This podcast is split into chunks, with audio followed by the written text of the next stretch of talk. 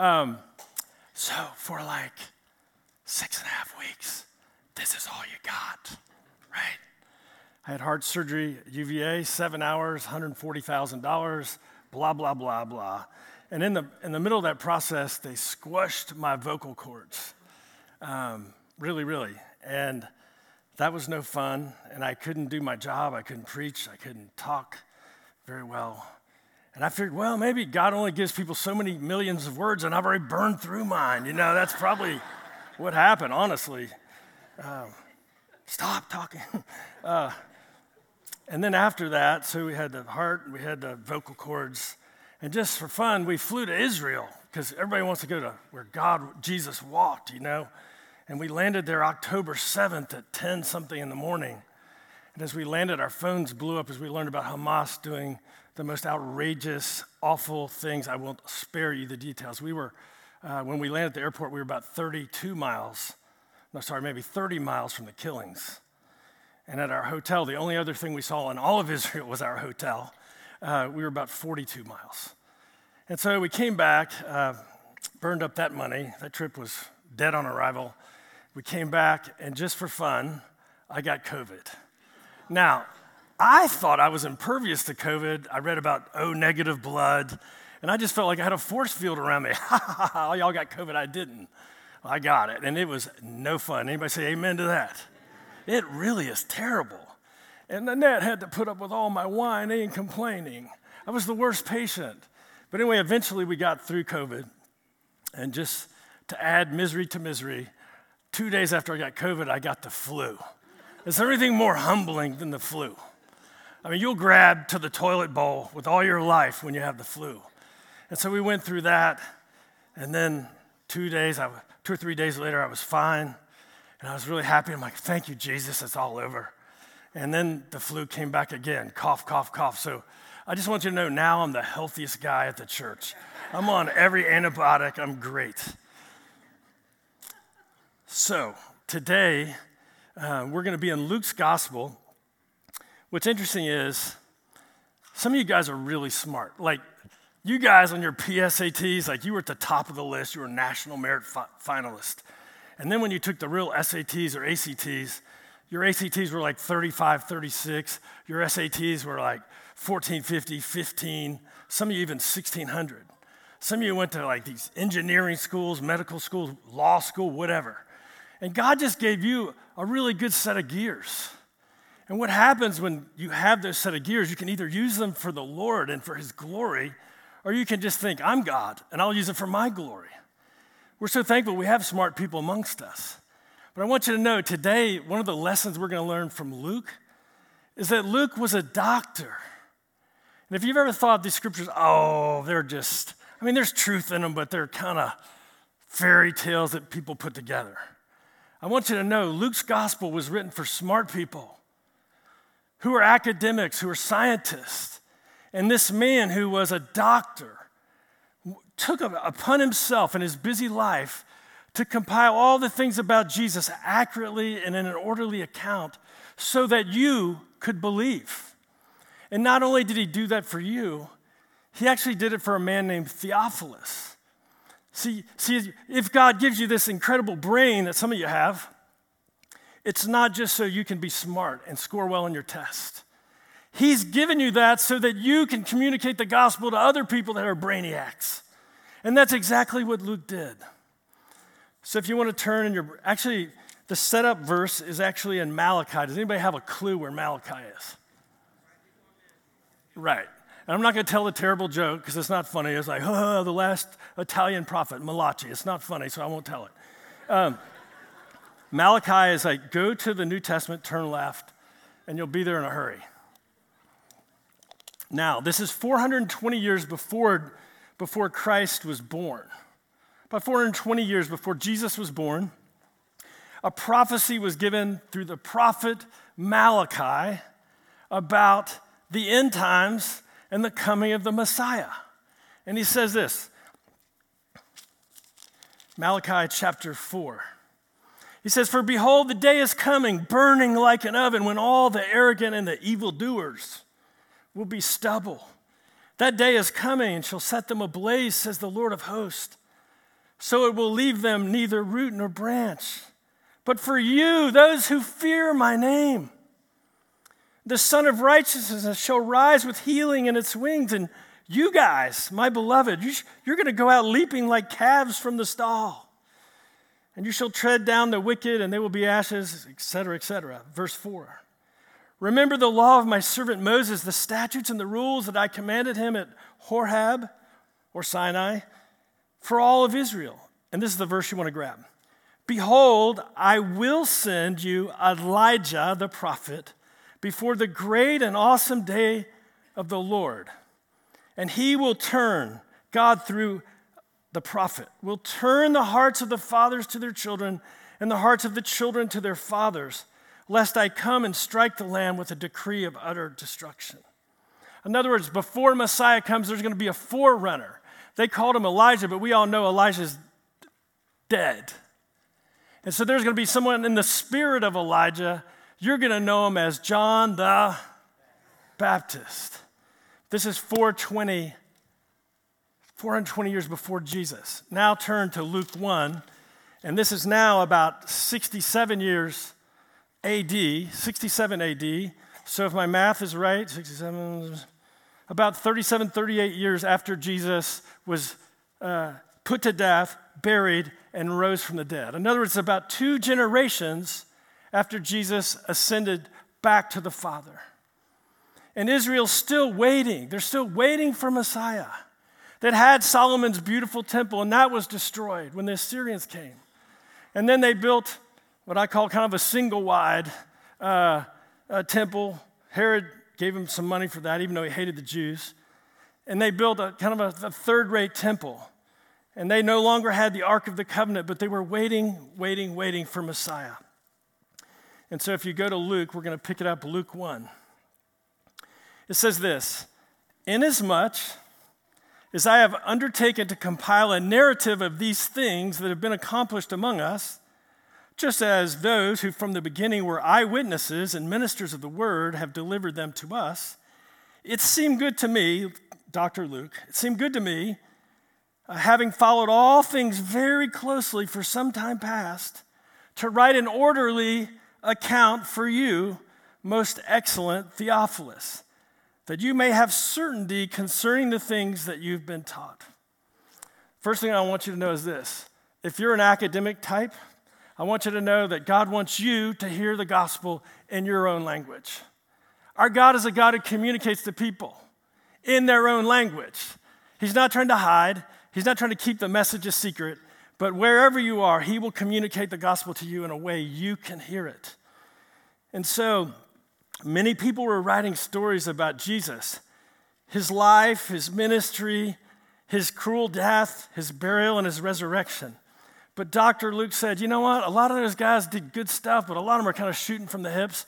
I want to really give thought to this. I want, I want to take my background in science and critical thinking, and I want to share with you all that I have found out from eyewitnesses.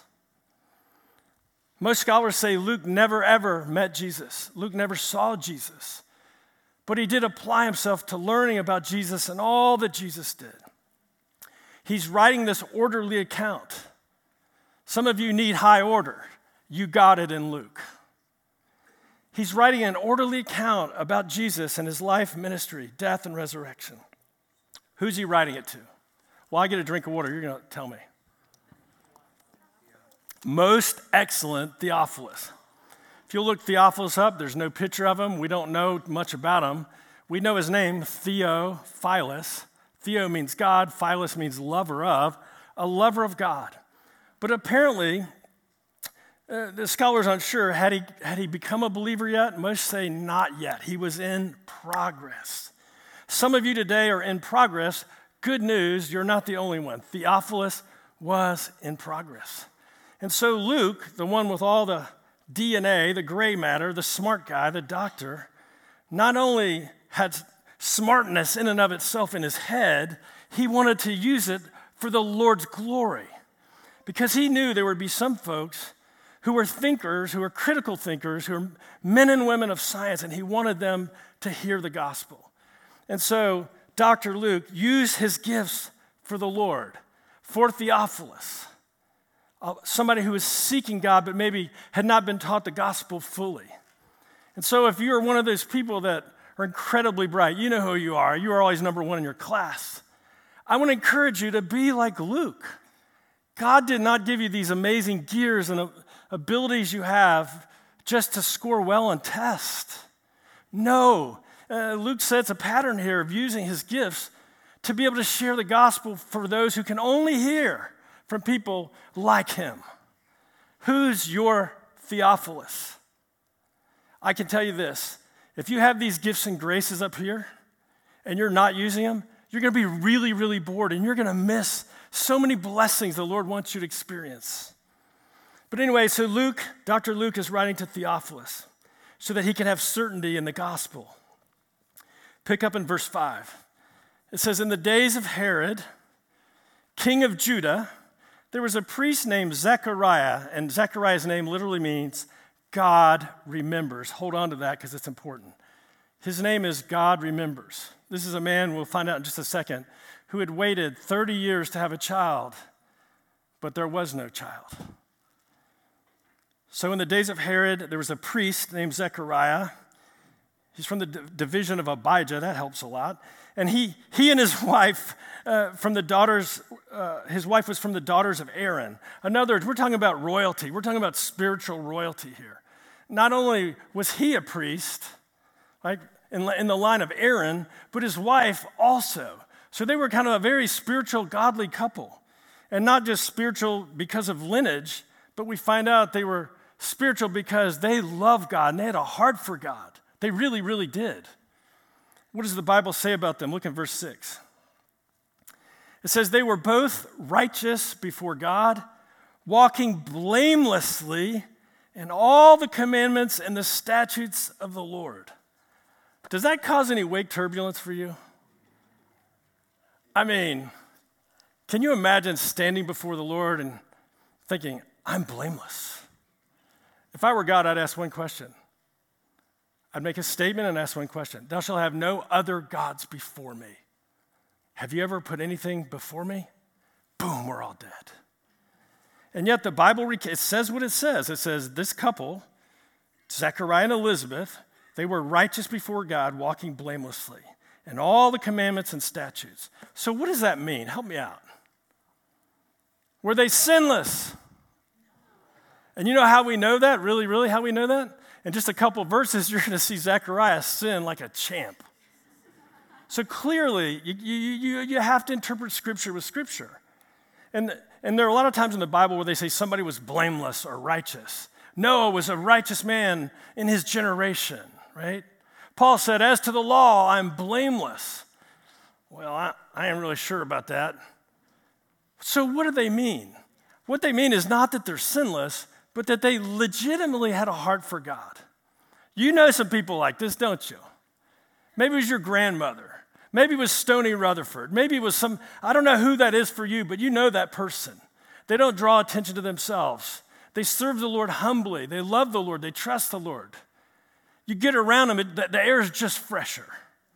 And so that's the kind of people Zechariah and Elizabeth were. But look at verse 7.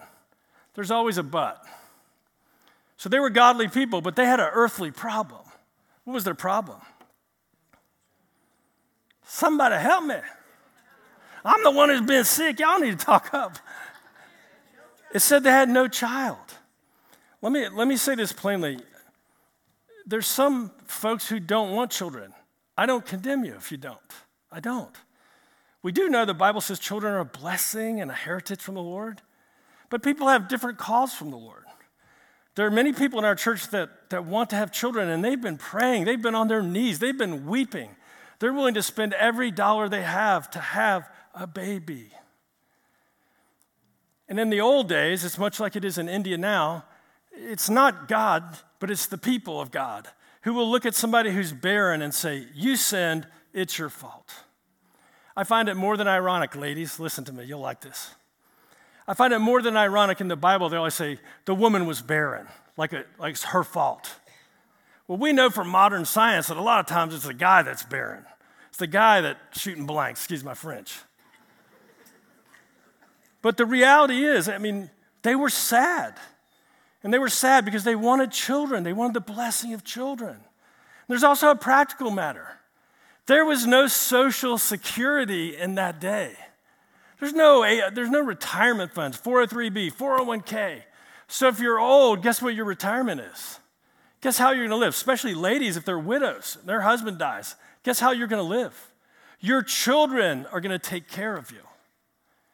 And so this godly couple not only did not have a child, not only did not have security coming, but, but the people said, There's something wrong with them. They must have sinned. That's why God has withheld the blessing of children. That's messed up, but that's the, the environment they lived in. And the Bible accounts that they were old. How old were they? Well, the scholars say that they were mid 50s or older. I'm 64, and if you can forget my dark hair, could you imagine at age 60 or 65 having a baby? What if you'd been waiting all those years? Maybe they got married at 22 and they've waited all these years for a baby. And they've been praying and praying and praying, and it just did not happen. And so they were sad. But you know what? He, uh, Zechariah, though he had the right to divorce Elizabeth, he didn't. He's a godly man. And they served the Lord. And they kept praying and they kept trusting in God. And it says, so now it was time for Zechariah. What was his job, his spiritual job, his calling? He was a priest. Two weeks a year, you got to go up with 750 to 800 other priests in your division, and you would go to the temple. And that was like the most exciting thing of the year. And then they would cast lots. I don't know if they were stones or sticks, but they would cast them, and one fella, one fella would be allowed to burn incense in the court of the priest. It is the, the, the, biggest high, the most spiritual experience that a man on earth could have. And it just so happens, it just so happens that on this day, of the 800 men present, they cast the lots, and guess who was chosen? Zechariah. Zechariah. Do you think that's just by accident? Nah, man, the Lord tilted the table. He wanted Zechariah in that place because he had a plan. And so they cast lots, and Zechariah went up to offer incense to the Lord. And then the first thing that happens is an angel appears. Now, I don't, I don't know how that would be, but I'm guessing an angel who's been in the presence of the Lord is radiating much like Moses' face. And all of a sudden, that beauty and the holiness of Lord radiated through a creature, the angel, you're undone. And Zechariah was troubled. When he saw this, he was troubled in his spirit, and fear fell upon him. In verse 13, he says, But the angel said to Zechariah, Don't be afraid. I don't know how many times that's in the Bible, it's in a lot. Don't be afraid. If you're God's child, whatever's going on in your life, He speaks the same to you. Don't be afraid. Put your eyes on me, not on your situation. Don't be afraid. And that's what he said to Zechariah. But there was more to the message than don't be afraid. He says, Your prayer has been heard. Now, it's uncertain here what prayer had been heard. Was he in there praying in the Holy of Holies about having a baby? I don't think so, because this was a priestly duty and his focus was on the Lord and on the Messiah would come. We know that Israel would be destroyed in just three years. Three years later, uh, J- uh, Jerusalem would be destroyed. The temple, the, the, the, the temple, would be destroyed. I'm guessing that he was praying for Messiah to come, but I also guess in this passage that he's saying, You know how you and, uh, and Elizabeth have been praying for 30 years for a child, and now you're old as Methuselah and everything hurts in your body? Uh, I got news for you. You're going to have a son. That would be like somebody telling me, I'm going to win the Boston Marathon. It's, it doesn't even enter your mind or saying, hey, you're going to play in the NFL next week. That ain't going to happen. And so Zechariah gets this message that you're going to bear a son, and he's like, no way. And it wasn't simply like, no way, that's amazing. It's no way, I don't believe that. And so we learn right there that Zechariah is not sinless. He is a man who disbelieved God, disbelieved the angel of the Lord. Now, the angel goes on and says, You're going to have a son. His name will be John, which means God is gracious to his people. God is gracious. And he says, basically, the angel comes with a message of joy. He says, You're going to have joy and you're going to have gladness, and many will rejoice at the birth of your son. Not only are you going to have a, a son, he's going to be a special boy. People are going to rejoice that he's born. And he goes, quoting from Malachi, he says, He will turn many of the children of Israel to the Lord their God. He'll, he's going to go before them in the spirit and power of Elijah, Malachi, Elijah He's going to turn the hearts of the fathers to the children and the disobedient to the wisdom of the, of the just to make ready for the Lord a people prepared.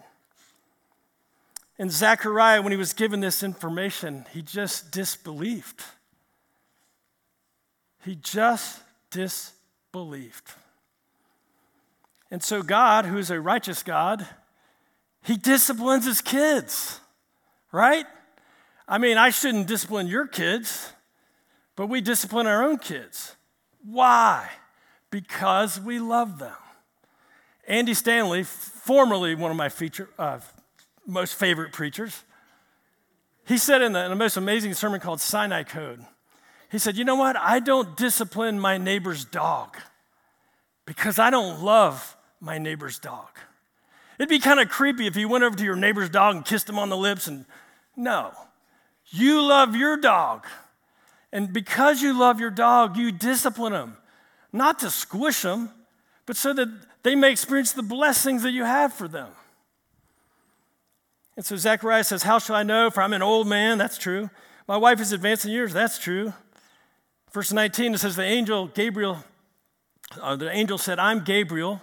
I stand in the presence of God, and I was sent to speak to you, Zechariah, and to bring you good news and behold, you're going to be silent and unable to speak. You guys, when I got this passage, I was still talking like this. And it's a sign, it's a sign reading, it's in the lectionary. And I'm like, Lord, I don't know if I'll be able to talk by then, but how ironic. I sound like Tony Campolo now. How ironic that the passage picked for the day is a man who couldn't speak. I'm like, God, that's funny. That's funny. The reason is God wanted to teach Zechariah about his holiness. Oh, Zechariah, I love you. I brought incredible news to you. You're not only going to have a son, but he's going to be special. The, the, the world is going to know the Messiah is coming because of your son. And not just Israel, but also for the, the Gentiles, people like us. You're going to know of the Savior because of John the Baptist. How's it end up? So he was silent, and he finally comes out of doing his priestly duties and burning the incense, and the people come out there, and he was like me for, for six weeks doing this. Friends, this is an amazing story of God's faithfulness. He promised it in Malachi. We see it finished in this day. A lot of you guys really legitimately are incredibly smart. Let me just encourage you that's a gift of the Lord. What are you doing with it? What are you doing with your, with your uh, IQ? What are you doing with your gifts and your graces? Did you ever think that the Lord maybe gave that to you?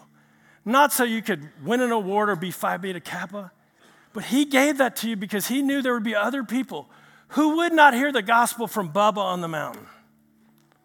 Who's your Theophilus? See, the Lord's call and joy for you is that you would know Him as God Almighty. He's a holy God a holy God that invites you in and invites you to the party.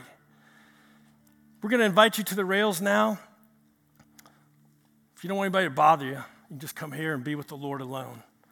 But if you would like people to pray for you, I do this all the time. We have people that are trained, they want to pray for you. This song was written by a Messianic Jew named Joshua Aaron. He's led worship in our church. He was actually in Roanoke when we were in Israel. His daughter is fighting with IDF. Listen to the words he sings about Messiah.